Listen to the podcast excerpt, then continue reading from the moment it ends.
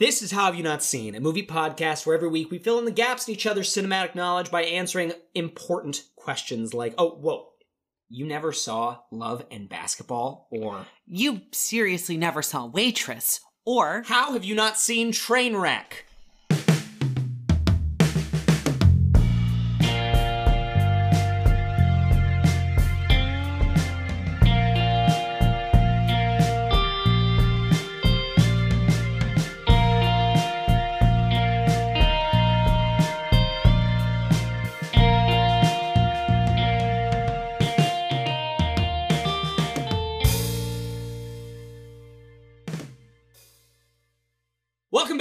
Everyone, to the final installment of Love Month and Have You Not Seen. I'm your co-host, Carson Betts. and I am your other co-host Caroline Uh, Thompson. This right here is movie podcast where every week one of us picks a movie that the other hasn't seen. we talk about it, And we go and watch the movie. and then we talk about it some more. It's gonna be a fucking train wreck. It, it always is, but this week that is a topical way to describe it. All right, so I'm gonna be very forthcoming. Let's part the curtain here, right? Yeah, let's do it. We planned the season. Uh huh. we planned it. We were like, okay, we got it mostly in place. We got the rough planning done. We started working on Love Month. I had not chosen a fourth movie. Correct. So I chose it today. Yes. Yeah. We So were at dinner. So I was like, last year we did Love Month. I was very proud of kind of the the, the arc of it. You know, I was like, all right, these are four good, you know, kind of got It was like I, I just we, we I kind of figured out Trainwreck, and I was like, oh, I kind of like that. I kind of like that. It's an insane way to end, end Love Month, though. Yes, Yeah. because love is insane, and love is You know? a train wreck, or at least our love lives are. But um, Wow, thanks. Well, I really appreciate your. Uh, not to speak for you. Hey, who you for knows? blowing me up on the podcast. oh, I blew both of us. True. Also, who knows? By the time this episode drops, I could be married. I mean, if you're a character in a Nancy Meyers, I was about to say. I was about to say. I was like Amanda Peet. I could be married and pregnant at this point. Like, oh god. Um. So, fuck it. Let's get into it. Trainwreck. How have you not seen Judd Apatow's Amy Schumer's Trainwreck? That's a really good question because I have been meaning to watch this movie Yeah. for a very long time. When this film came out, it was a bit of a sensation, Yeah. and I heard nothing but great things. Yeah. And it was on Netflix for a long, long time, and I never fucking watched it. And I don't have much else to say other than I kept hearing it's good, and I kept saying, "Yeah, I need to watch that one." But then a few, but then like two years went by, and Amy Schumer didn't like get canceled because I don't think because I mean like there was a whole Yeah. controversy about her like stealing jokes or whatever, but like beyond that, it was less that like she did something fucking terrible and more everyone's like, eh, actually she sucks. Thi- We don't like her Yes, anymore. The yes. culture said we've had enough of this. This is the thing that we were sitting at dinner tonight. I was trying to decide what what movie we were going to talk about when we got back to my apartment. Yes. And it was the thing that I landed on. I was like, this is interesting. One, I've been trying to think of an excuse to talk about Judd Apatow on this podcast for a year and a half. Yes. Two, I was like, is there a star that holds a kind of weirder place in the public conscious than Amy Schumer? Because in 2015, when this movie comes out, meteoric rise, uh, major sensation, everybody seemingly a fan of her. Nowadays, we're all just like, ah, that was a phase. I don't know. Yeah. I was in high school. Well, like, it's I mean, okay, it is and I'm sure we'll get into this a little bit more later in the back half, but like with Amy Schumer, it is kind of I mean, okay. This is a, a very weird comparison to draw, but I think it is a I think it's a very apt one. This film was 2015. yeah. Inside Amy Schumer is like a year or two before this. This is coming out the same time that Hamilton is, and it's a very like Fuck. late Obama era relic of Yeah. like guys, we've solved inequality. Yeah. Like inequality, uh, like like oppression, social justice, We're all a thing of the past. We have a, rap musical about the founding fathers. We have a woman comedian who, guess what? Where all these male comedians get up on stage and talk about their dicks, we've got a woman who is on stage talking about not only her genitals, Wow. she's talking about her vagina. Whoa! And it's like, and it was this very like late stage Obama era, like we've solved it, like you know, millennials and their brunch yeah. kind of humor. And then guess what?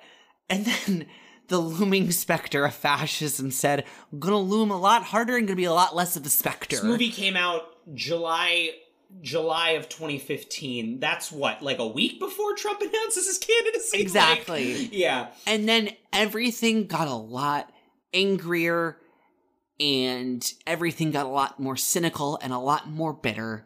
And I'm not saying necessarily that Amy That Amy Schumer should have been ca- no no no. I'm not saying that her entire career maybe should have been a casualty of that. I'm just saying we decided hmm in the next couple years uh, it's really likely that uh, Roe v. Wade gets overturned. Yeah. So maybe we didn't solve feminism by a woman going my v- v- vagina And now, on stage. seven years later, it's still 2016. Um, Yeah. So, what do you? 2016 part seven. yes. What do you know about Trainwreck? I know that it is a film Yes. about. Amy Schumer. And Okay. not like literally her, but like she is the lead. Her life, I assume her love life, but also her life is a train wreck. Mm. I know her co-star, her co-lead is Bill Hader. Um, and I also know that either she or Bill Hader, one of their characters is in like the sports media world. And so there's a lot of athletes in this film, and like the third lead of this film is LeBron James. Arguably, yes. And I remember hearing at the time, like, initially LeBron James was just gonna be a cameo because, like, he was the biggest athlete in the world at the time. Yeah. And then they, like, actually started working with him, and he was actually apparently incredibly funny and He's funny incredibly movie. talented. Yeah. And so they, like, beefed up his role. Um, and other than that, I don't really know. I assume Bill Hader and uh, Amy Schumer are love interests for one another. I would That's correct. assume. That's correct. Um, and I know the poster is her giving the hold on one second thing to the to the camera while she drinks alcohol out of a brown paper bag in a yellow dress, and Bill Hader's peeking around the A woman. side. Who could imagine? Who can imagine? Who could imagine? Uh, I, the only beverages I've ever had are nice champagne flutes at my husband's uh, work.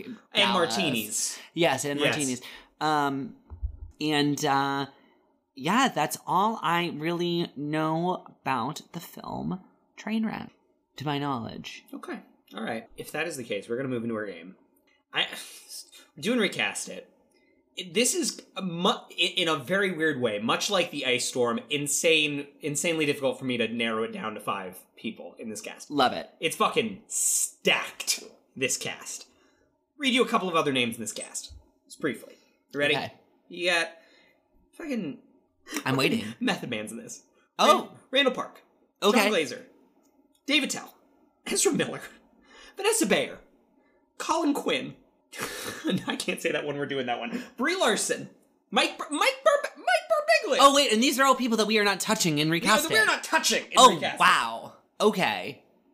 Yeah. Daniel Radcliffe is in this movie. Oh my god. Marisa Tomei is Daniel oh Rad- my god. Uh, and we're not Rad- touching any of these We're people. not touching any of these players. Daniel Daniel Wow. Radcliffe actually an incredible bit in this movie. You will see. Matthew Broderick is in this movie. And we're not touching it. Not touching him. Not touching him. wow. Leslie Jones, Pete Davidson, Josh Segarra, all these people that you know. Yeah, yeah, yeah. Yeah, he'll use later. Jim Norton, Nikki Glazer. Wow. You ready for the actual five that we're going to be recasting today? Yes. For those of you at home, if you've not heard us play this game before, I've chosen. Usually, it's the five top billed actors. This time, I've kind of just chosen the two top billed, and then the other three I thought were the most interesting. Caroline is going to have to, having not seen this movie, try and figure out a different actor who'd be a good casting in the role, and then we're going to watch the movie. When we come back, we're going to talk about if that would work, basically. Yes. And So- frequently, because I have not seen this fucking movie, frequently the choices are quite bad. Insane. So we're to start off hot. Tilda Swinton. Face right now is really good. Okay, Tilda Swinton. Uh-huh. what is her character's name? Oh yes, uh, Tilda Swinton is the name of her character. Tilda Swinton is playing Diana. As Diana. Diana. Okay, Buck. Um, and this is what 2014, 2015. 2015. I Snowpiercer just came out. I Yes. the same year as this. so the whole thing about Tilda Swinton is she is quite literally incomparable. Yes. There is there is no person. No one like Tilda Swinton. yeah, you can't. You, can't, say give me a Tilda Swinton type. no. You say exist. you either say like I would like Tilda Swinton in this role, or I need something. need to completely- rewrite this. Yes. Um. So I am just gonna go with somebody from 2015 that uh pretty considerably younger than Tilda Swinton, but I think is also just as visually striking every time I see her on screen. I'm gonna say Elizabeth Debicki. Okay. Much younger than. Yeah, but I mean, Widows was 20 something Also, like that. yeah, like 2016, 2017. Yeah. yeah. okay. Okay. Guardians Volume 2 was about this time. One of the Yeah. first time I would have seen Elizabeth Debicki in like a prominent role. She was very she was very gold. She's very gold. Very mad, very gold. Number two. Playing the character Steven, Okay. John Cena. Oh, Da, da, da, da. You didn't even see him coming. No, I didn't. Yeah. And uh because we are just discussing it in the hypothetical, I still can't see him. Um thank you. Uh let's see. John Cena. Hmm. What is John Cena's? John Cena's kind of on-screen persona anymore. I'm thinking very peacemaker, very like like too dumb and too cocky almost to function, but like also kind of with like maybe not quite a heart of gold, but at least like a heart of bronze. Let me you tell you. Let me tell you because I, I will, and we'll talk about this in the second half because John Cena actually does have a fairly decent role in this movie. Okay. Because I, I think with Peacemaker we've kind of arrived at like ah yes that is John Cena's on-screen persona. I Yes. think that is like But he's not quite landed at that yet. no. Okay. In in 2015, the four movies that John Cena are in: Trainwreck, Okay. Sisters, which is the the Tina Fey Amy Poehler comedy. Oh, yeah, yeah. Daddy's Home, Okay. and the Flintstones and WWE Stone Age SmackDown. That is quite literally not a movie. The two Um, movies, the two biggest movies he was in before that, uh, The Marine. The Marine and Fred the Movie. Jesus Christ! Yeah, Wow. so John, oh, how is- far he has come in the Yes, last not yes, even exactly. full decade. Yeah. Um, I'm just gonna go with Channing Tatum. Okay, I think that's a good. I think that's a, a, a halfway decent. that's a very solid choice. It's a very solid choice. Now, before we get to our two leads, elephant in the room. elephant in the room, and I will say this: Or should I say the goat in the room? the goat I don't in the know. room, the greatest of all time. I don't know. Maybe maybe he's not the goat. This is I don't really have a strong opinion because I I don't care about basketball. This really is me setting you up to fail. Playing the character of LeBron James. LeBron James. Um, Bugs Bunny.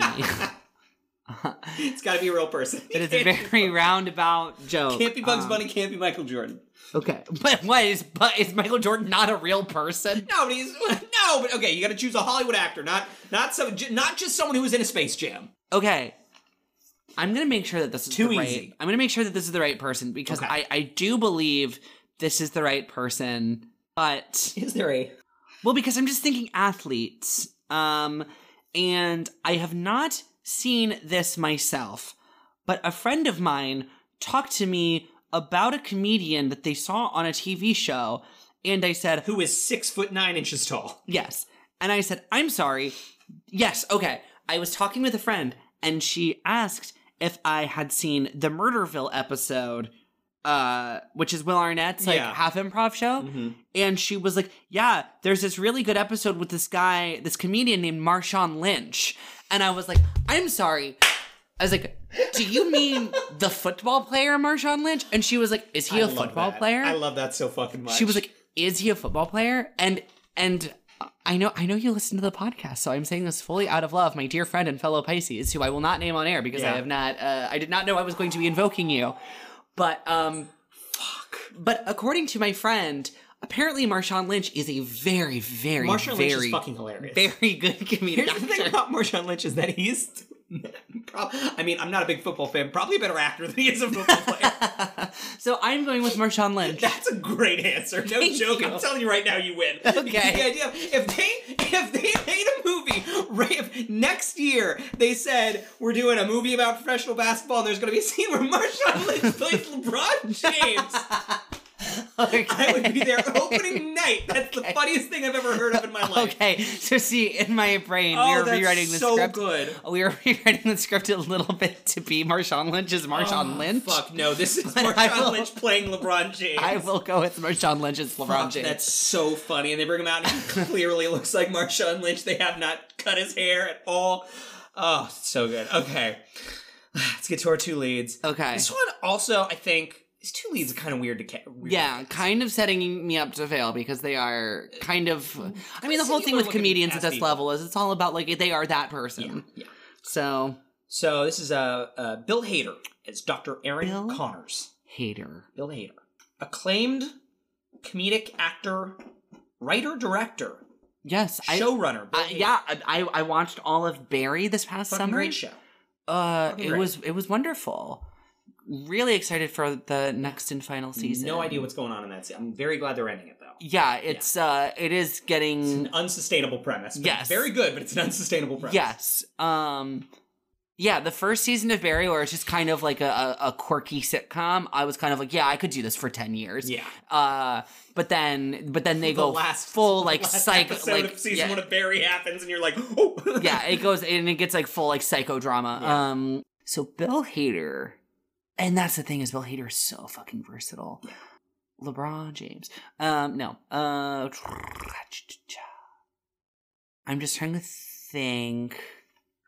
This is probably a very bad choice, but I'm just thinking of people who had good indie dramedies Mhm. around this time.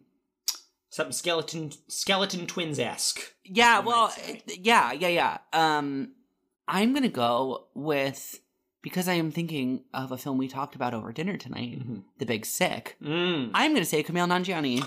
Okay, That's Huh. my take. that's interesting. That's a different movie. It sure is, but that's movie. that's kind of replacing Bill But- Hader. It's not that. I don't. I gotta. I gotta rewatch that. I'm gonna rewatch that movie with that in my brain and see if like Yeah. if that if that passes muster. Um. Okay. You you know Yeah. her. Apparently, everyone has pretty mixed fucking feelings about her. Amy Schumer. Amy Schumer. We all got Oh, inside her. Gosh, yeah, we did. Yeah.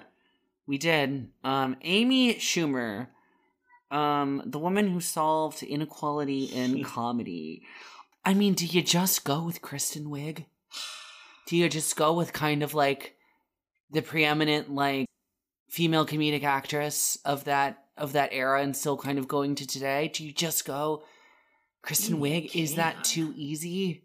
I mean, you can.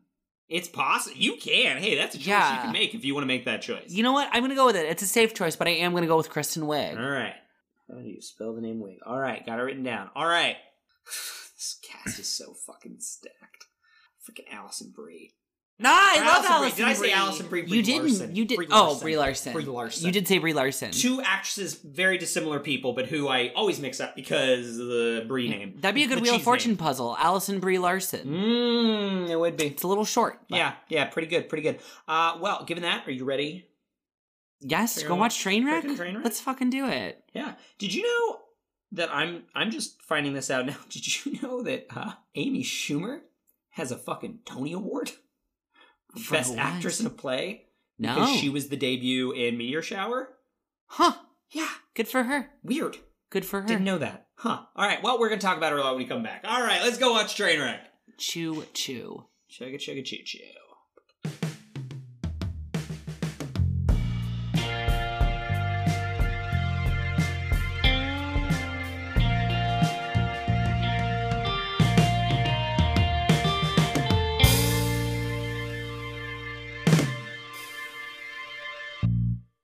We're back. Yes, we are. Trainwreck. I An, appro- an appropriately named movie? Question mark. I don't know because there's no trains. There's not a single There is train. no train. But That um, is the most the most disappointing part of this film is that there are no trains in it. There's not a single train. Um, Not no, yeah, a pretty, one. a pretty, a pretty appropriate uh title. I, if I, if I do say so myself. I I have a hot take about this movie. Are you ready? Uh, yeah. It's maybe not that hot. Honestly, we kind of talked about this going into before. Not that hot. I have, notwithstanding the fact that I have not seen The Bubble because that's not a real movie. It doesn't exist. I think if you Mhm. bring it up on Netflix, it's just like blank screen. This is like my least favorite Judd Apatow movie by a pretty, pretty big margin. Really? Yeah. Have you seen This Is 40? Yeah, this is 40 is boring, but it's better than this. Okay, I, I'll grant Yeah. you. I'll grant you that. Um, I haven't seen This Is Forty in forever, and honestly, I don't even know if I've ever seen it all the way through. But I know Yeah. I've, or like in one go because it's Mhm. weirdly extremely fucking long. It is very, very all of Judd Uh, Apatow's movies yeah. are so fucking long. Yes, I mean, it's like, and most of them are fine. You don't feel the length that much, Mm-mm. but uh, yeah, I, this is 40 is the one that feels the lengthiest, I think. That is yeah, and I think it actually is. But yeah, the way they're all like subtly just over two hours, it's like. Yeah. it's like my dude. Um, but overall, I like this movie. Like it's good. Yeah. It is. It is good. Yeah. Um, I mean, like at the end of the day, I laughed a lot. Like, yeah, at the end of the day, it is a comedy and it made me laugh with its jokes quite a bit. So This is very true. There are good jokes. We're going to talk about it more in depth. We got to uh, get more into the Amy Schumer at all too, because I, I I do think that the central character of this movie is its greatest weakness. uh okay, would, you, would you agree, would you agree with this statement? Because I th- I think so. I mean no, Okay. but okay. I I mean I mean it's one of those things where it's like it's a classic story about like someone who sucks learning to not suck. So like yeah, she sucks, but like uh, that's kind of necessary. Um but like I will say uh speaking of which as a as a timestamp of when we're recording this, uh Amy Schumer was on a Super Bowl ad last night. really? Yes. I don't remember what Oh. it was for, but I was watching Super Bowl with my roommate, who I also watched this movie with. And we were like trying to track, we're like, "W- what happened with Amy Schumer? And the general consensus we kind of came to was just that, like, she sucks and people don't like her. And she has had many, many small controversies, none of which are like, Yeah. horrendously so bad that like uh like horrendously so bad that it's like oh my god she committed crimes against people like Mhm. like you know she should be prosecuted but like she just g- generally she just kind of like sucks and kind of like faded from the spotlight because people just kind of stopped liking her. But we were discussing that as we were watching the movie trying to figure it out and then we were watching the super bowl and i just pointed at the screen and i started yelling she's back! She's back! Look! And my roommate like looked at the screen and was like what? And she's like is that amy schumer? I'm like it is. God. and we had just watched this movie like two days before she is having a bit of a resurgence, which I I don't know if I mentioned specifically, but it was one of the reasons that I was kind of thinking about this movie before. I think that we we were talking about doing this at dinner, and I think I had mentioned like, yeah, she was just on SNL. She had that HBO documentary come out last year, Mhm. I believe, about her pregnancy. Um yeah, and she's kind of she's kind of come back into it. She had like a dark maybe 4 years there, but I will say it's weird. Like I'm I'm just looking through her Wikipedia page. She was one of Time's 100 most influential people in 2015, the year that this movie came out. That was also the year that like Inside Amy Schumer I think was on its second season. yes Yeah, and like I don't know. So yeah, she's coming back. It's it's very odd. Um we do have a game to get back to. okay Yeah. Do you remember what game we played? yes i remember we played recast it yes, we did. Uh, yes, we did. A very weird game of recast that I actually I think you did very well on. I think this is a very sane game of recast it. yeah i think so too but let's go through it Yeah, yeah. So uh, first one, Tilda Swinton, you were cast as Elizabeth Debicki. I yeah perfectly fine, works. Not as good as Swinton. No, nowhere near. Because No. I mean, yeah, I mean, there's so many ways to use Tilda, Tilda Swinton, and this is unhinged character actor Yeah, Tilda Swinton, um, which like is kind of like there's always a tinge of that. However, like, like kind of weird, very like kind of weird, but like very put together and like very like poised. Tilda Swinton is different than like absolutely unhinged, shitty spray tan. Like she was wonderful in this. it Oh, was she's one so of those, funny. It was one of those things where it's like I got like five minutes into that first scene before I was like, "Holy shit, that's Tilda Swinton!" Yeah, yeah, right. Like, and they don't do anything to disguise her.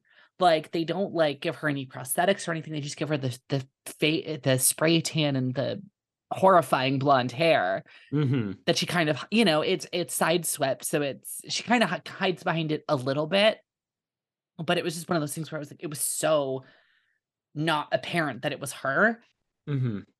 uh and then yeah and then i i realized it was her like five minutes in and i was like holy yeah. shit that's amazing what a Right, what an amazing performance It, it, it's one. It speaks to Til- Tilda Swinton's ability to disappear into a role, quite literally in this case.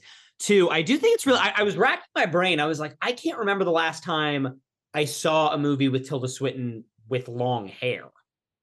Yeah It's just they don't give her very long hair in most things she's in. She either has, uh, you know, a bob, like the 3000 years of longing bob, or she's, you know, whatever the ancient one in freaking all the Marvel movies, and she's bald. So, yes yeah, that, and I don't know. I think that there's something kind of metatextually funny about that character where you have, she is for the most part playing someone who should be very, I mean, she works for a magazine, hypothetically, you know, she works for a magazine. She's dressed, you know, dressed to be very conventionally attractive. You know, she is this arbiter of popular culture, and yet she's played by Tilda Swinton, who is one of the most weirdo, outside of the norm, nutso people that we have on this earth. yes And like, yeah, and th- yeah, and there's just something you know paradoxical about those two things together. Uh, but yeah, Elizabeth the Debicki works. She's she's tall and waifish and can be very mean can be very mean. That's very true. Yeah, she can make bullets go backwards, which is you know always a good thing. always sick as Um, fuck Oh, I was super sick. Um, okay, John Cena, you replaced with Channing Tatum. oh i think th- i think that Is- works yeah, i think that works really actually well. great I think I imagine I imagine the the scene of them in the movie theater, and I imagine Channing doing that, and he could. I mean, he could play that. He could play that. Yeah. Job. Yeah. Um John Cena very very very good in this. He's so fucking funny. Um th- his whole role, I mean the whole scene of them of her telling him to talk dirty to her and just I'm going to pack you full of protein. I'm packed full of protein. It's it's it's these two things. It's it does remind me of like it, one. It does remind me of there's this thing in the Peacemaker TV show where like that character John Cena is constantly like eating a protein bar or like nuts. Like he always has a snack because they're drawing attention to the fact that like yeah you can't maintain that level of like muscle muscle size without eating constantly. And they kind of use him to the same effect in this thing, just doing the joke about like, yeah, it's weird that you're this big. And two, I do think one thing you lose with it being Channing Tatum is you cannot have him do the joke of he starts peak like speaking flawless Mandarin Chinese yes. because that's you know that's just Cena. and uh, yeah. Um no yeah, so uh, really good. I I don't think I, I don't think there's anything specifically Cena about the performance. However, other than just like like big meathead guy, which I think Yeah. Channing Tatum has proven before. I mean, I think both of them are capable of doing way more than that. But like they've both, uh, Channing Tatum has proven that he can do it easily. Yeah.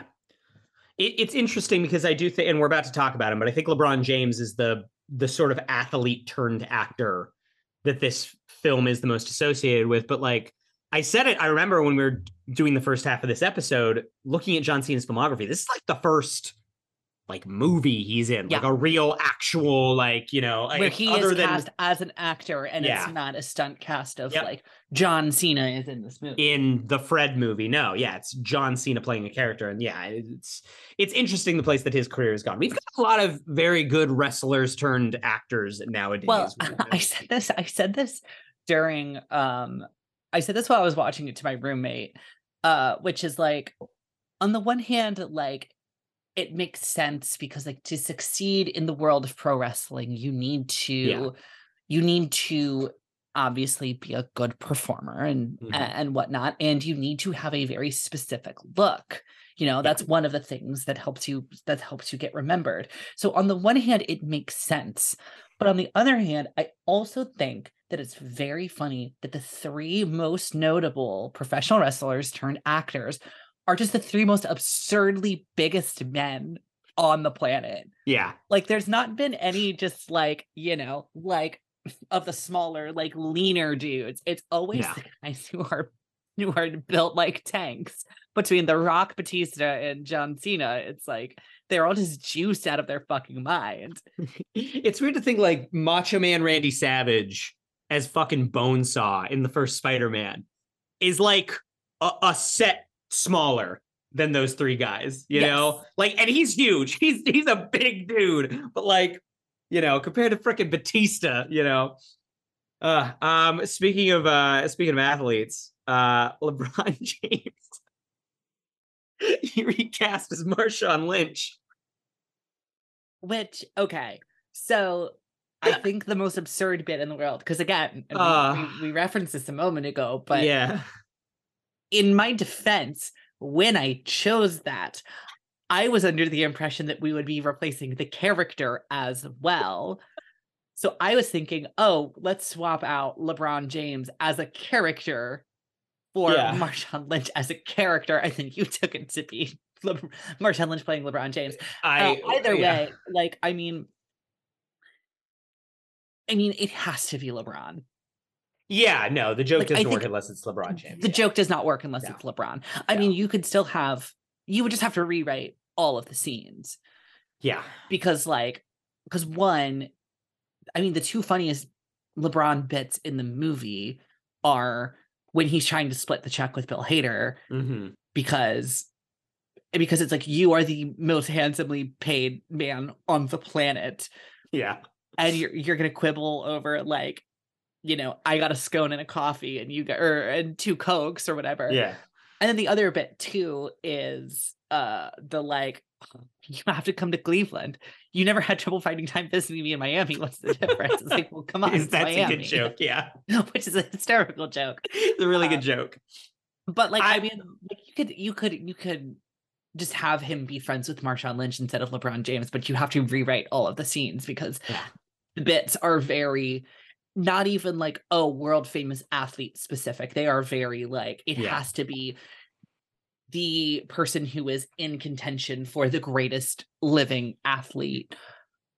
Uh, again, to timestamp this, he just broke the all-time scoring record. What three days ago?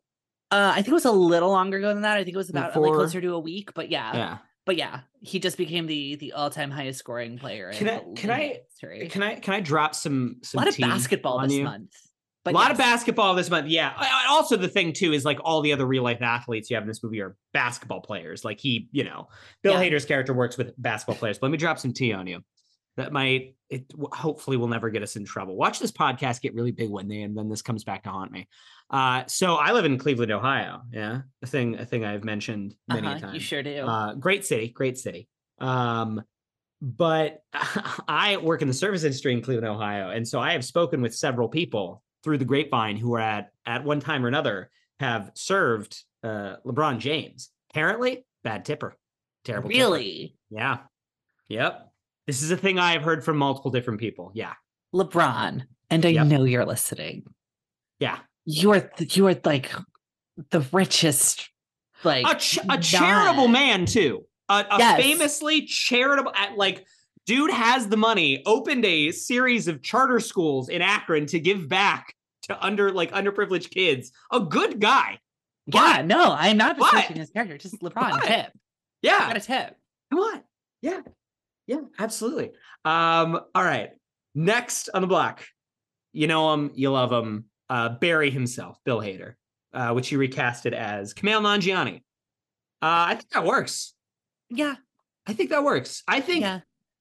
I actually, weirdly enough, I think the thing about that that works even better now is the fact that Kumail is so fucking jacked now. Yes. kind of makes him play as a sports doctor a little bit more. Like he's got the thing where he both reads as like a guy who is very, very meticulous about his health, but also someone who could believably play as boring as Bill Hader's character is presented to be to make the joke of that work. Yes.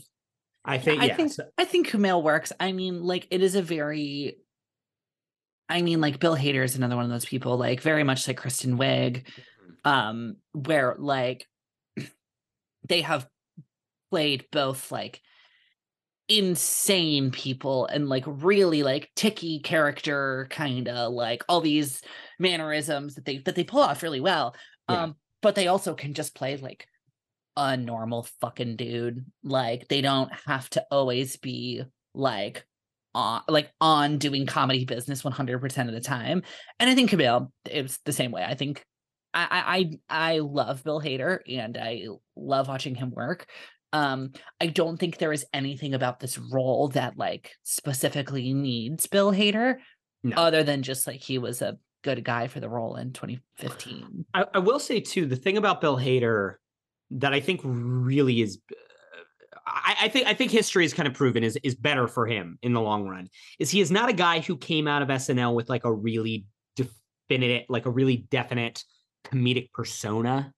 You know, I think you look at Bill Hader, and I don't think that there is as immediate of a joke just to his being as there is for an Adam Sandler, and Andy Samberg, and Eddie Murphy, Right. Cr- even maybe even maybe a Kristen Wiig. Kristen Wiig, who is, I agree with you, a very you know, uh, a, a very virtuosic and very you know, round performer, but you know, someone who has like a thing she does too.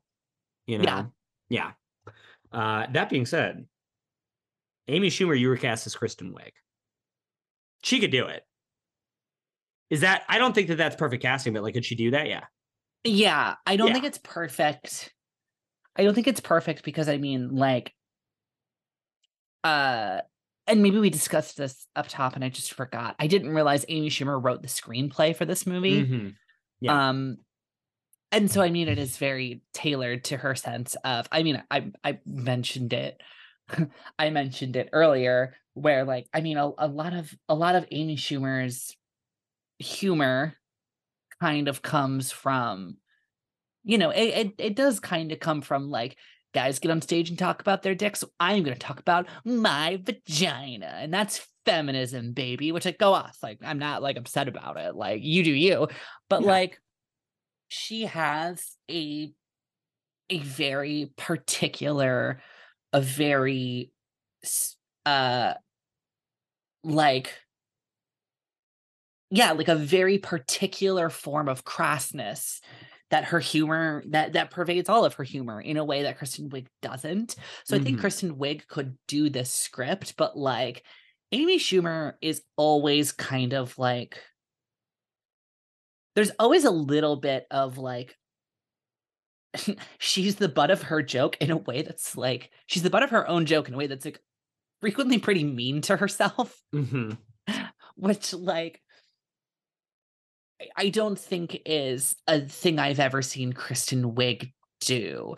Kristen Wiig frequently, if she's the butt of the joke, like She's If she's- unaware. yeah, like the character is unaware and Kristen Wiig is not playing it with kind of that like I don't even want to call it a wink, but kind of like she's not playing it with that like oh, the part of this is that like this character is like kind of sucks.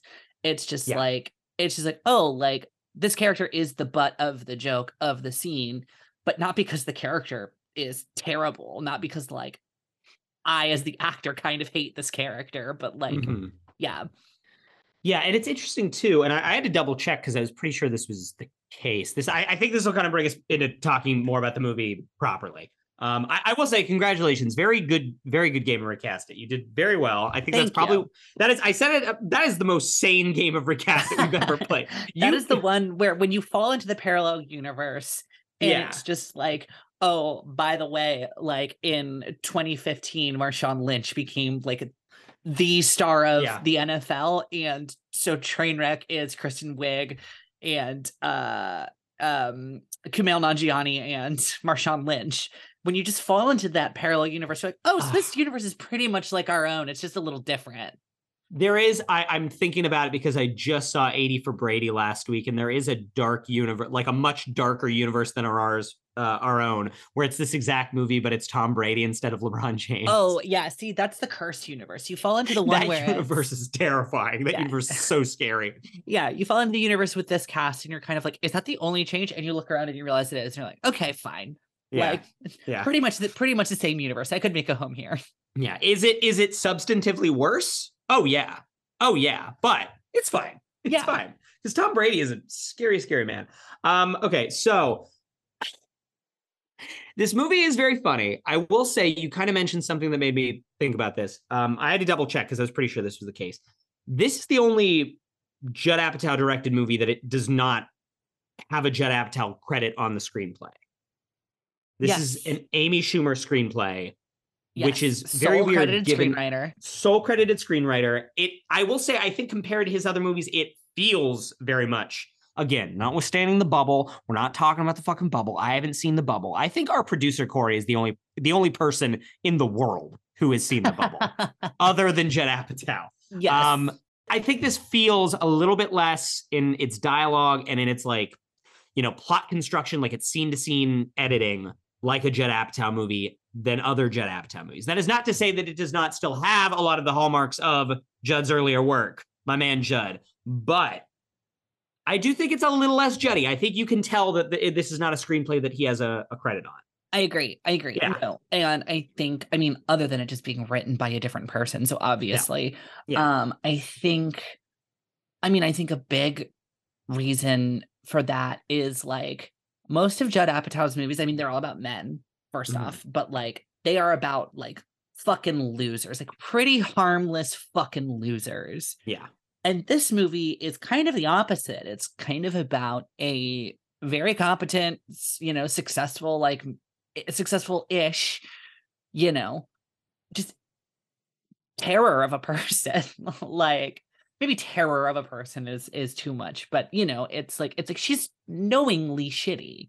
Yeah. Like she she knows what she can get away with and she does. And also too just it being like I mean, just to again, the bar is so low, but like just it being a kind of like sex comedy in a lot of ways, written by a woman about like about like her experience is like very evident in ways that are like not super hitting you over the head with it, but just like, yeah. Yeah. Um I, I, I do think I agree that she th- there is a lot of that Amy Schumer doing the like, oh well, hey, if the boys can do it, so can I joke. You know that that there's a good amount of this in that script, but there's I think there's a lot of subtle stuff too. I think that I mean we already talked about it, but I think every joke with Cena's character. I think is a really good example of that. Of like, oh, okay, yeah, this is this is from the perspective of a woman who has sex with men, and this is really clearly kind of you know taking that apart. Um, I mean, similarly, just I, I think it's interesting. I don't think it's like the most thematically rich thing in the world, but I really do think there is something to just the amount of judgment that she gets from other people. You know, especially Yeah. in the back half of the movie. Like, and I do think that there is something important about Amy Schumer as a performer. The you know eh, th- this kind of mixture of of awareness she has of her own condition and her like complete inability to want to change any of it that I don't necessarily think another actress could pull off. Because like I think of the alternate version of this movie where it is Kristen Wiig.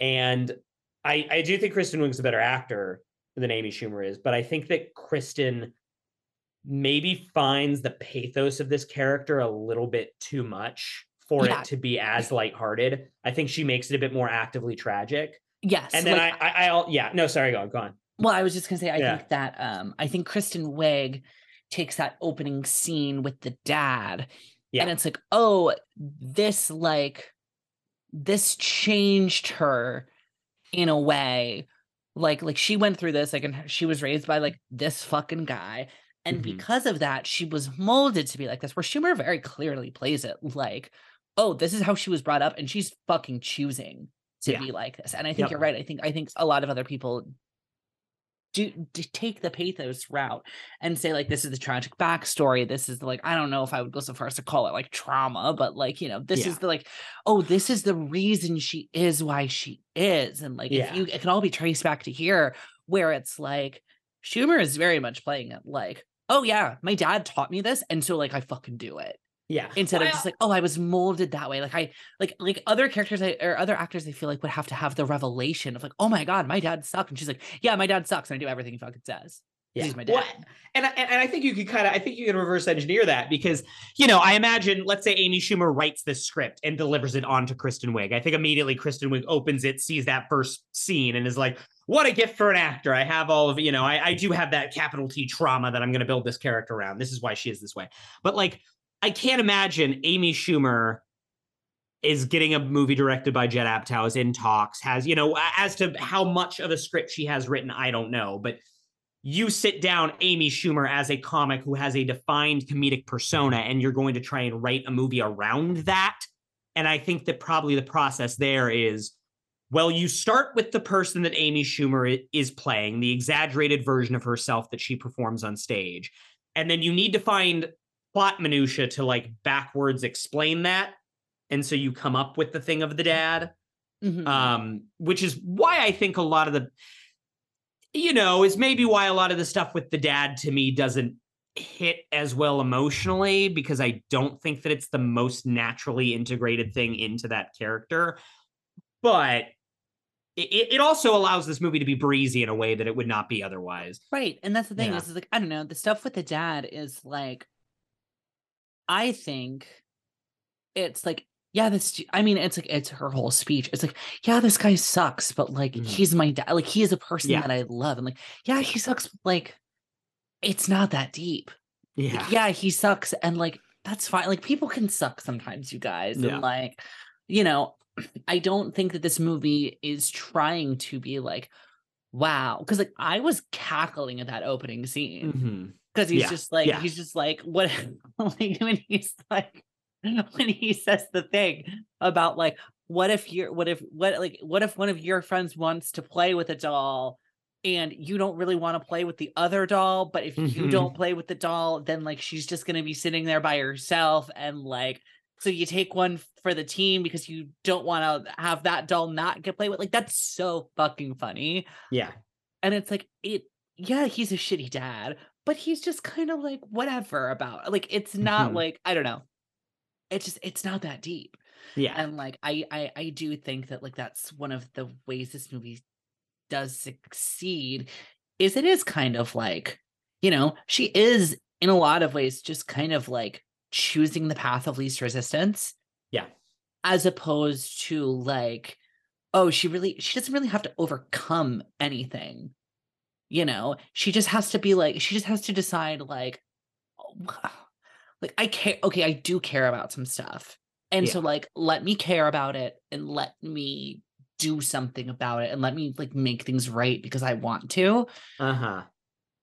much more than it is you know much more than it is a you know a, a situation where it's like oh she has to confront like some horrible deep seated like traumas or whatever she just has to Yeah. choose to be a better person and that's Yeah. fine like that's a Yeah. movie like that's Yeah. yeah That is very much a movie. It's it's also the I, I also okay, I kind of imagine the other corollary too. I imagine the other alternate universe where like you're doing the slightly more updated, slightly like quote unquote more woke, more Gen Z version of this movie that is a little bit more socially aware and a little bit more specifically about a feminist critique of this type of character about sex positivity or about you know the way the media depicts uh you know men who are loose compared to women who sleep around. And like i imagine like the billy lord version of this where the central character is a little bit more a little bit more unaware of herself hmm but also a little bit more uh, probably also a little bit more like less successful and less you know assured in herself as schumer's character is in this. And i don't know. I don't think that that's necessarily a bad movie but it also is not a two hour long judd apatow comedy yeah. you know? It's also similarly not nearly as breezy despite maybe being a little bit more outrageous like uh, maybe even a little bit more outrageous than satirical. Hmm yeah and and like this movie walks that line a lot of the time yeah Yeah. Um, all right. Let's go through the plot a little bit. Um, because I will say this is a plot where not a lot happens, but it does go on for like two hours and 15 minutes. Yes. Like every Judd Apatow movie. Um, so it starts, we have that scene, as you said, the really good scene where the father's explaining to his his two girls to young Amy Schumer and uh young Brie Larson uh, how monogamy is not gonna work and is bad and and is unrealistic. and- yeah, it is. Yeah, yeah, yeah. Um, grows up. Uh, Amy Schumer's character. What is her name? Amy Townsend is the name of the character. Yes. Same, same Yes. first name. Uh, she is now, you know, what in like her late twenties, early thirties. Mhm. Very well established, but uh, very well established, very successful, but in a bit of a state of arrested development. She's a successful writer, but she's writing for like it's I think it's coded as like a slightly trashy men's magazine. It's sort of uh feels like maybe like one step below a GQ, you know? Oh, I think it's several steps below. Several steps below, maybe like three like yeah, maybe a sub I think it's like I think this is like a step above Hustler. Like yeah, yeah, yeah. That's maybe it. It's like it's like this this magazine is newer than Playboy, but it's like that kind of thing. yeah. Um, yeah. Um, and she's assigned to go write a story on Bill Hader's character, who is a uh, wildly success- successful sports surgeon and like physical therapist. yes. Uh, and they just start. I mean, the the story with them is like so fucking simple. They just like meet each other. They're different. They happen to get along. She pursues him and like is very forward and has sex with him, and then it is uh, her every intention to like stop seeing him, but oh no, oh no, he catches feelings, and yes. and thus and thus and thus. Okay. Um, Before we yeah. move on, um, the articles they pitch are so Mhm. fucking funny. very good. Like it, within like within the confines of a comedy movie, they're so fucking funny. They're they're they're horrendous things, horrendous fucking things to say, such as "You're not gay, she's just boring." Like that's so fucked up. And like, eh, like repugnant. yeah. Like it like actually like if I ever saw an article going around that was like that, I would like lose my shit. But like as a as a line of dialogue in a movie to recreate just the worst things you've ever heard, that's so funny. Just like Tilda Swinton's just like just like, oh, I need you to um do a I need you to do a uh a story on whether I think it's garlic. Garlic changes the taste it's of skin. I think it's garlic. I think it's garlic, like, and it's how like would the- I Yeah, How how, would would I? And she's like, mm, you know, you know, implying that she do like a like a double blind study, you know, with several people. Um, yeah, and it, it does kind of. I, I do think there's kind of the interesting thing there because there is this thing in culture, and it's it's going away. I feel like this is not. th- This is oh wow. Okay, I'll say this thing has metastasized and like retreated online and gotten a billion times worse and like turned into alpha bro Andrew Tate culture. But there is kind of that we don't really have as much anymore. This like Playboy esque publication, this thing that is like a hundred percent gross smut, but like if we wrap it in just the like lightest veneer of class, suddenly everyone takes it seriously. Like there is this thing about men's culture in this fucking patriarchal society that we live in that like I mean it's the like I read Playboy for the articles thing. Like it's that it's that fucking thing, you know, that they're Right. making jokes about. No, yeah. and yeah, and like I mean, you you kind of took the words right out of my mouth with like, Yeah. well, that was just Andrew Tate because yeah, like, exactly. for yeah. for like yeah, for the longest time, like I mean, you know, you had I mean, like I think of fucking, and I hate to even reference this on the podcast, but you have you have your gamer gates where like Mm-hmm. yeah, yeah, at yeah. least the big people in charge are like trying to cloak it in respectability. Mhm. It's like, well, it's about ethics and games journalism, Mhm. and like nowadays they don't even like they don't even try Yeah. they're just like yeah nowadays it's just like so overtly like horrendous that it's it's this thing on oh now this is a bit of a sidetrack but you know if that's not what this podcast is about i will say as a as a young man it is impossible to try and like go on youtube and be like "Hmm, i wonder if there's any good style advice on here because the pipeline from like men's style advice to full on incel shit is so quick. It's absurd. And it, i do think that it has its roots in kind of this uh this playboy hustler gq is obviously the very very respectable like less openly misogynistic version of that but like there is that thing that it like in men's culture that is like so gross and so weird. Yes. And I run into it all the time because I'm just like, huh, I wonder how, you know, whatever. How do I fold a pocket square? And then like the next suggested video is just fucking like how to make your jawline look alpha enough that you could attract a Stacy. Like it's so it's absurd. Uh, but so uh, so yeah, so Amy Townsend, she works for this this fucking magazine. She goes to interview Bill Hader. Um Bill Hader just doing like perfect, perfect straight man work this whole time. And I, I, I do think, I do think as much as like LeBron, I, LeBron's good in this movie. Like he's, he's good. I think.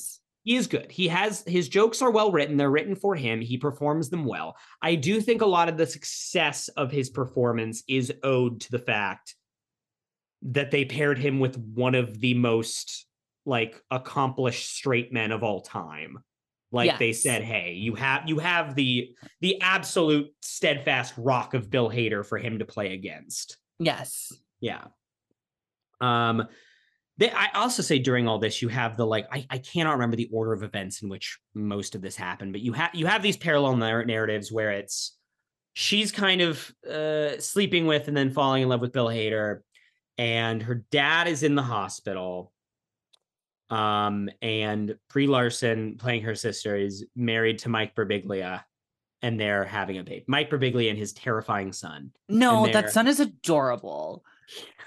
Come on, come on, Caroline. No.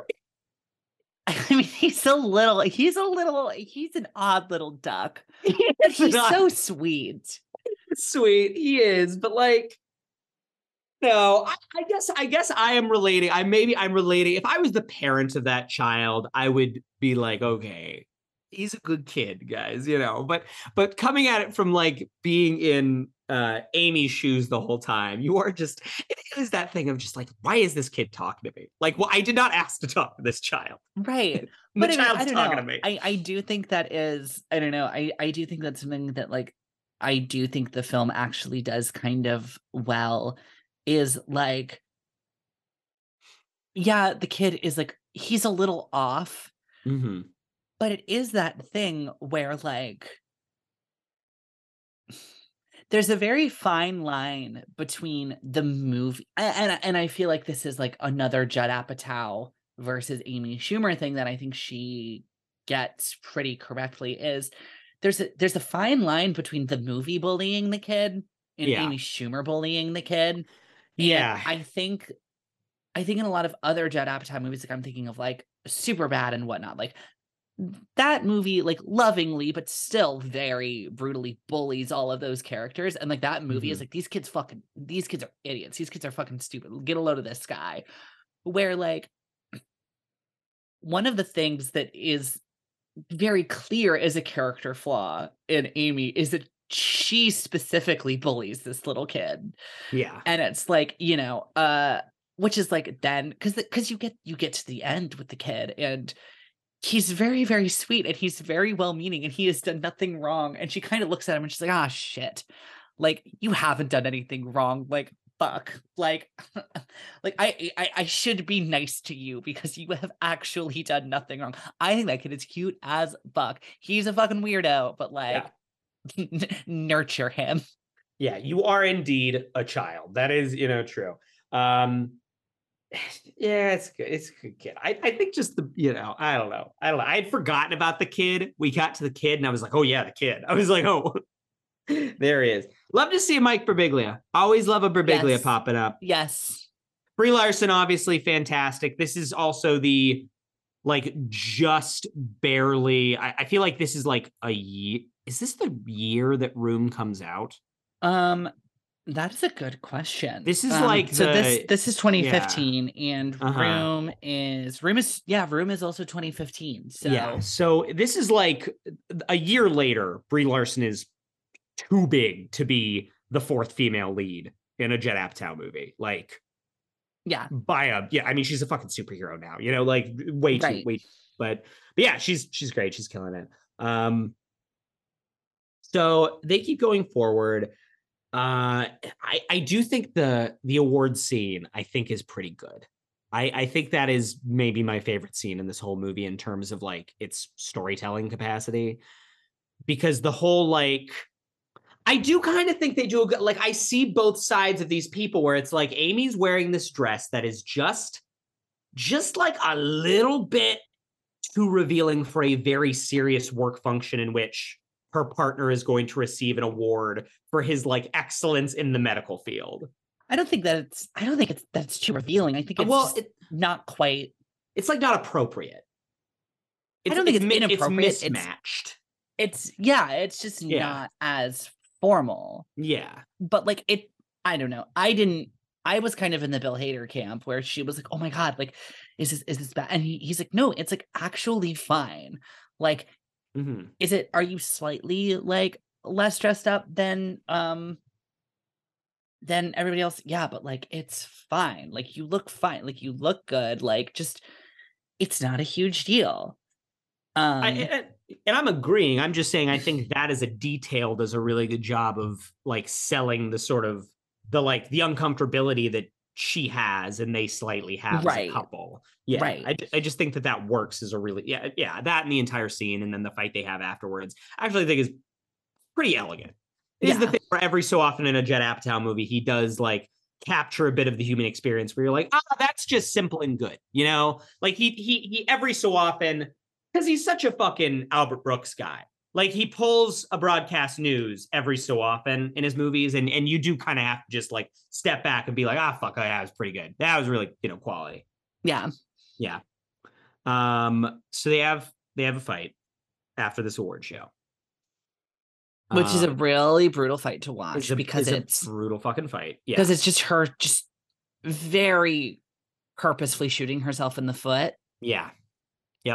Um and which is which is hard to watch. It's not Yeah, fun to watch. it's it's her putting herself down and like putting herself in the position because mm. because I mean uh, you know it's it's very spelled out in the movie, but is the things are getting too serious. This is so much farther past the place where I usually go in monogamous relationships, right. and like you know not comfortable enough to be here. Whatever the first sign of oh this is wrong. This is much like the dress. This is mismatched to the situation that you know I am mismatched to the situation that I am in time to like put myself in a position where I can more easily justify, you know, getting out of this. And just like Bill Hader is is not on the offensive for the majority of the fight, but like even the she makes I am trying to remember exactly how it goes, but she makes the comment about like how many men she's slept with.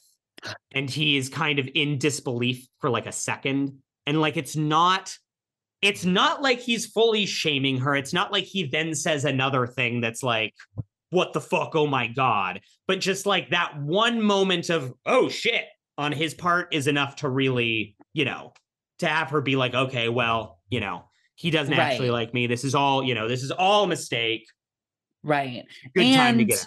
And and and and and and Yeah. one thing that like I think is so obvious and absolutely the thing that you should do in a movie when you're writing, but also is something that like I I I would not be surprised if other movies made this mistake is they never say how many. Yeah. She just says a lot. Like yeah. a lot, a lot. And Mhm. it's like I don't know what that means to her. Uh, the the older I get, the more I find out that people's definition of a lot really varies. Wide range. Oh, yeah. Yeah, like Oh, yeah. and because like I've heard people say like a lot to be like 10, and I've heard people say a lot to be like a lot more than Mhm. 10. hmm and uh and like the, the film is not the film is not interested in putting an exact number on it Yeah. it's just interested in being like she is kind of uncomfortable revealing this information and so it doesn't matter what the Mhm. actual number is because it isn't about the actual number it's about it's about like her her feelings regarding it and i think ha- that's like something small and something Yeah. that movies should do but like Yeah. And like what she thinks he will think of it. yeah the weight the weight eh, which is a lot of her character it's like her reaction to the weight of what she assumes societal expectation of her lifestyle will be you know? Yeah. Um no, I I've I've not to be too personally revealing about myself, but I have been in a situation in which I said my number to several people and one of them re- like two people both like reacted in surprise and one of them was like oh my god that's big and the other one was like oh my god that's nothing and i was like oh so truly this is That's that's really fascinating. yeah yeah Um, at the, yeah Can okay. Do we want to do this? Do we want to pull a gonna train wreck? And do we want to say our numbers but have Corey bleep them out so we just get each other's Yeah. reactions? yeah i do okay, Okay. Corey, Okay. Corey, will Okay. please, to the love of God, bleep these numbers out. You go first. What's your number?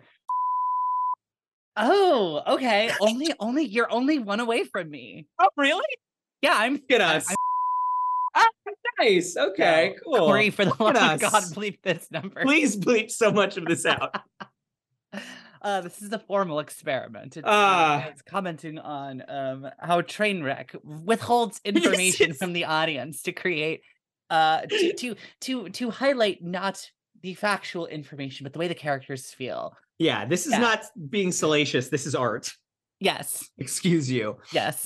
Uh, that's funny. That's really funny. Uh, Wait, that's and funny. so somebody, yeah, I don't know. And I mean, Yeah. I only have my own experience to draw from. Yeah, I feel yeah, like it's a very, I feel like we have very normal numbers. And I feel like anybody being stunned at those numbers, like anybody being like, that's not very much at all, but also somebody being like, that's so many. It's the other thing too where it's any it, it, hey it does try tie back to the train wreck where anytime you say your number and you have somebody react in such a way that it's like they don't think objectively that that's high or low but they're surprised that it's your number. And you're like and you're like what are you what what are you saying about me? Like you know? Uh it's funny. Okay so uh train wreck.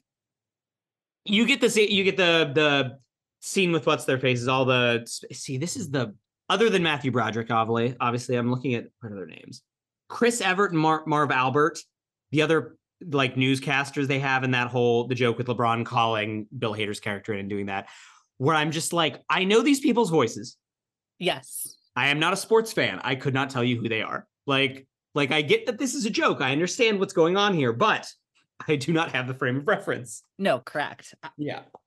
Uh, but that's a Um, really, really funny scene. Is a And funny why scene. is it? Okay, I have a question. Yeah. whenever movies I, i'm so curious to know the process of doing a movie like this where every other character is a real person like i wonder how many of these people amy schumer like handpicked when she was writing it and how many Yeah. of them were just like famous sportscaster famous athlete famous whatever like i wonder or or if she just picks the person if she like picked lebron james and like okay we're gonna try to get lebron but like we might have to change that Yeah, because it's like you can like he does the operation on Amare, uh Stoudemire is his last name.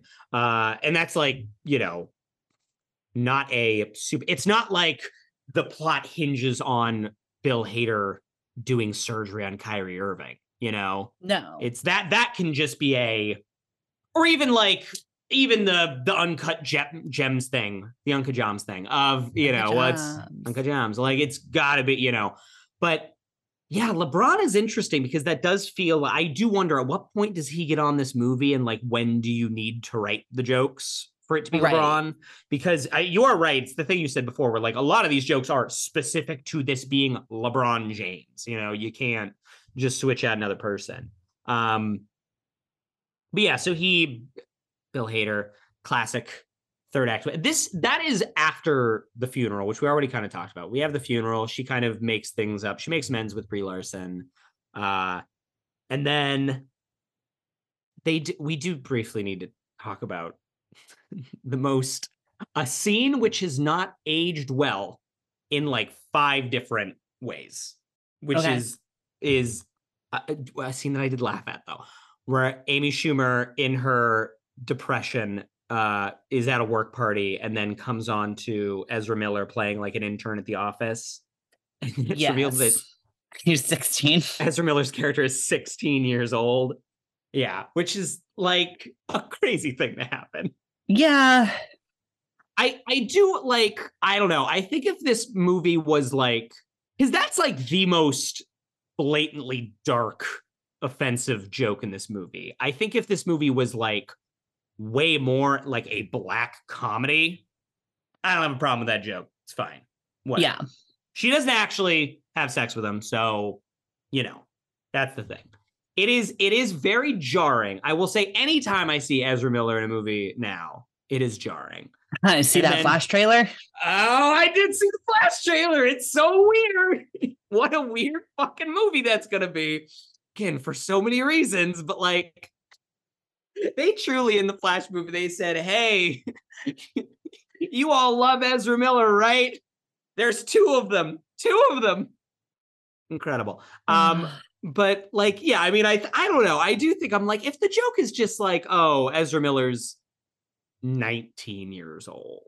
If the character's 19 yeah, you could you could basically keep the joke the same and it's like a little Well, bit less scary and I think too that um how do I want to phrase this?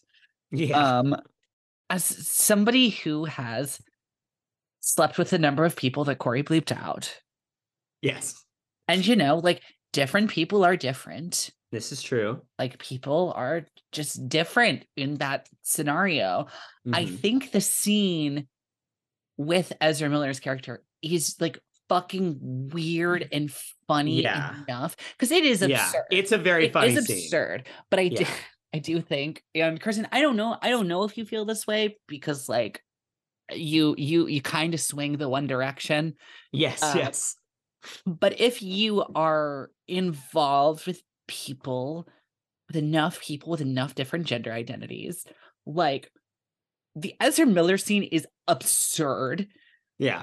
But like there is a great tinge of like oh shit he's one of those people like and uh and like that character is like that scene is strong enough and awkward enough and funny enough and uncomfortable enough that I think it stands on its own. Mhm. And then if the character calls out for mommy, yeah uh like she doesn't have to say he's 16 Mhm. it could just be like like he lives with his mom yeah he's like, that's- 19 years old yeah or you know? even like 23 and, Yeah, like- yeah. or like 22 and like still the age difference is a little inappropriate Mhm.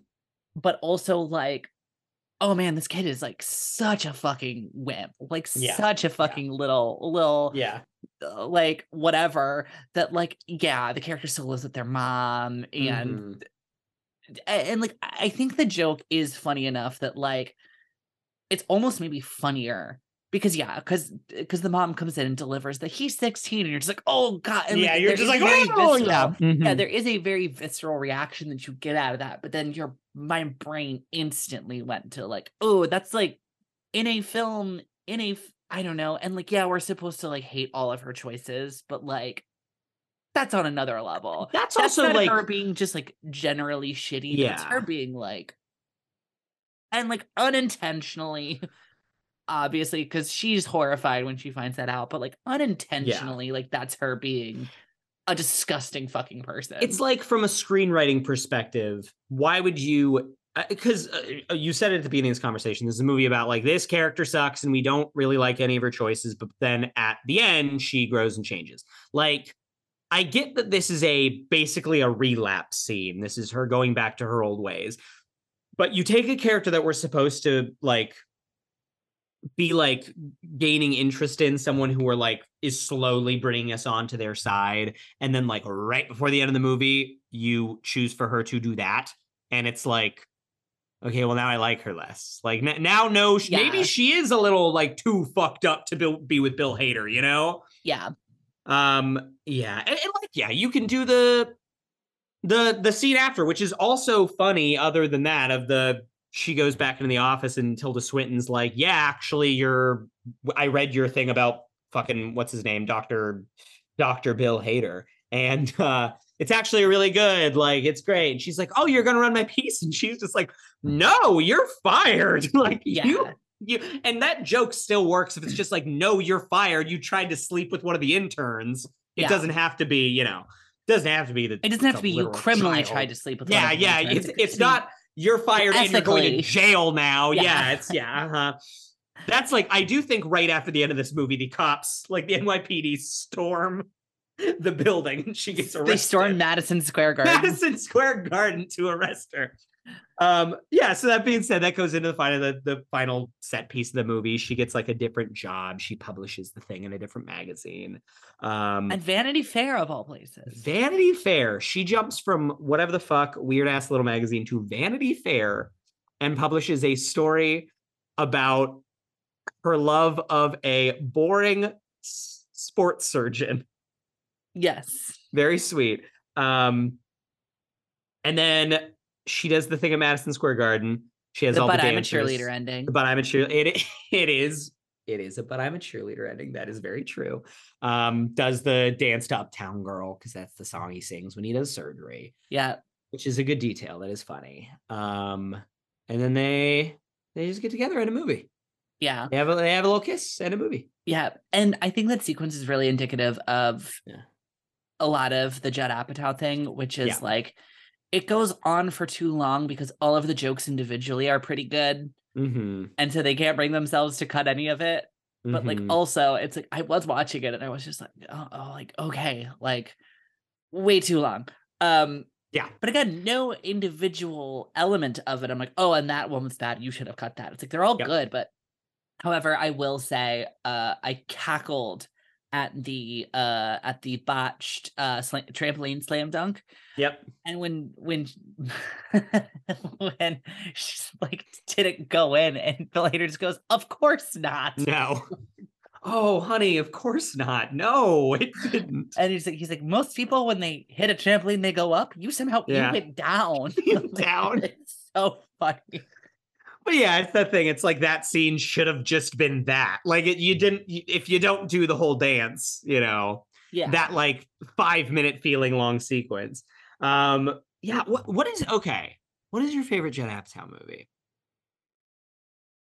Honestly, I would. Pro- I probably have to go with Superbad, right? He is. He did not direct Superbad. He didn't. That is an he Adam McKay produce it? movie. Oh, damn.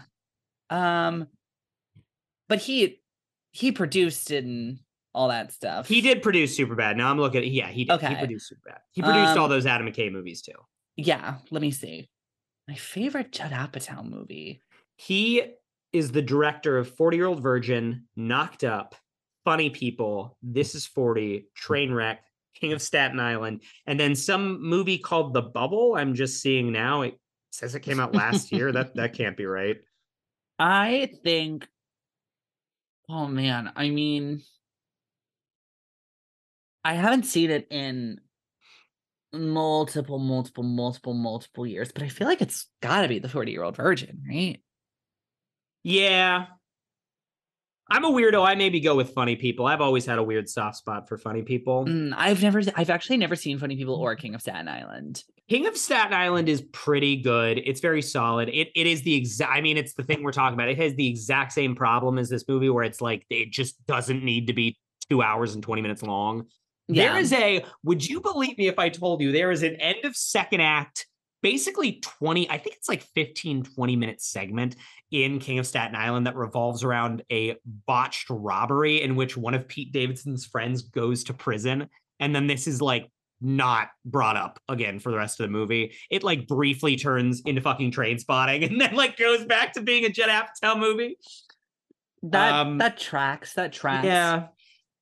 Cause wow, yeah, because I mean, like he's so aff- he's so affiliated with so many of the movies he produced. Between I've always thought of Superbad as a as an Apatow, even though he didn't I- direct it. Yeah. I've all- also all, of those. All of those. and I mean, like forgetting Sarah Marshall too, which like is again a movie that's maybe a little too long, and a film that is flawed, but a film that is also just lovely and wonderful, yeah. um, and very funny. Yeah. I mean, he is the producer of Anchorman, which I do. Anchorman to Talladega Nights. That's yeah, those are the Adam McKay Step ones. Brothers or the Adam. McKay ones. But like, yeah, I mean, this is the thing about Judd Apatow is he's just the most, even not the movies that he directly directed, which I think weirdly are a lot of the weaker movies in his resume. I agree. like I agree. his his influence and like he's a guy that like just about everybody i've heard that he has produced a movie or a tv show for is always talked about with such reverence. Like he always has a hand in the shit that he produces. Like he is he is so firmly ascended to like that level of like guy who is a little bit, you know, a, a bit of a mentor to just about everybody else that's coming below him. But like you know, he's in he's produced all the Adam McKay movies. He did fucking I mean, obviously uh Freaks and Geeks and like Crashing and Love, both very underappreciated TV Mhm. shows, I think. And like I I I've talked about it in this podcast. I just rewatched all of Girls, uh, a TV show which I think is kind of at its best when it feels the most like a Judd Apatow movie. Yeah. Um Wanderlust, Anchorman, Popstar Never Stop Stopping, The Big Sick, just Bros this last year. He's the main producer on Bros. And like, yeah, and, and he's a guy, and to that point too, I do think obviously he's also talked about as a guy who generally seems to use his cachet to get shit made for people that, you know, Yeah.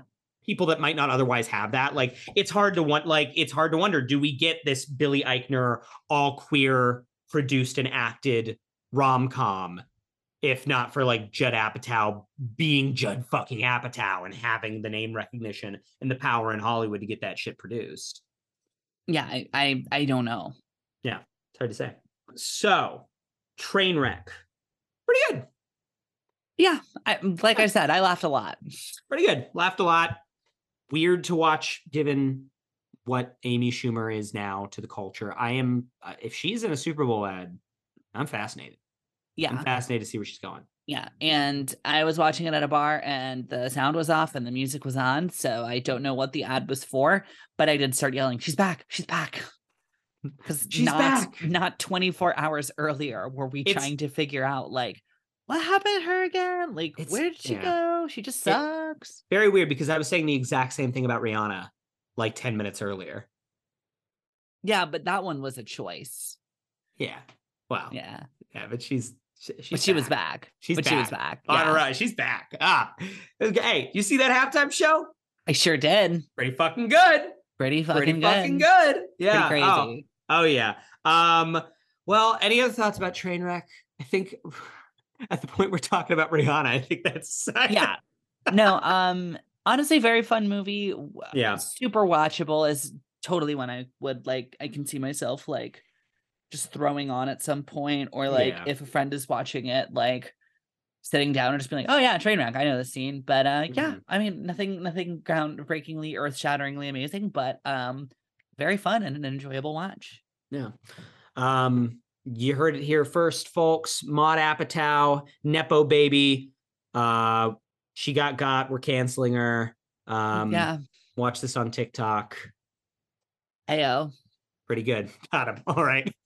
All right. Uh, Corey, would you like to tell the lovely folks at home where they can find more of this podcast? Absolutely. If you like what you hear, please be sure to like us and subscribe wherever you stream your podcasts. Leaving a review would also really help out the visibility of the show. Follow us on Facebook, Twitter, Instagram, and TikTok, all at HHYNS Pod. Special thank you to our patrons. If you'd like a shout out on the show and bonus content, head over to our Patreon at patreon.com slash HHYNS Pod. Caroline, Love Month is over. My reign of terror finally done. Uh, I am complete of doing all the programming for a month on this show. Aren't you so excited to get to choose a film next week? i am so excited to fucking choose a film Too I am fucking bad. I was gonna say I'm so excited to choose a film in two weeks for the first time in 2023. Um, because but next month, you know, Love Month is officially over. But here on the podcast, we love love, and just because it is March does not mean we can't do films that vaguely surround love yeah, that have love there's, in them there's, there's love in this movie. I would say that are related very closely to films that are very much about love Mm, and this that kind of come uh uh from a from a from re reconsidering part of a project about love. This is so cryptic and esoteric and nobody knows what the fuck i'm talking about. you know, just like the work of this director, honestly. yes fair. Um next week carson you already know what we're doing. Yes. um but we have a very special guest coming on the show. Next week we will be welcoming jj birch if you are not familiar with JJ Birch, he is the researcher over at uh, the wonderful podcast Blank Check. He is also a noted fan of the work of uh, a little director known as Wong Kar Wai. And JJ uh, is going to be coming on the pod to almost, almost, almost round out his uh, his entire filmography. Uh, we are going to be talking next week Wong Kar Wai's wonderful, amazing, interesting little film, Fallen Angels. Hell yeah. I love Fallen Angels. yeah. So um thank you guys so so so much for joining us. Uh we will see all of you and JJ next week when we talk Wong Wai's Fallen Angels.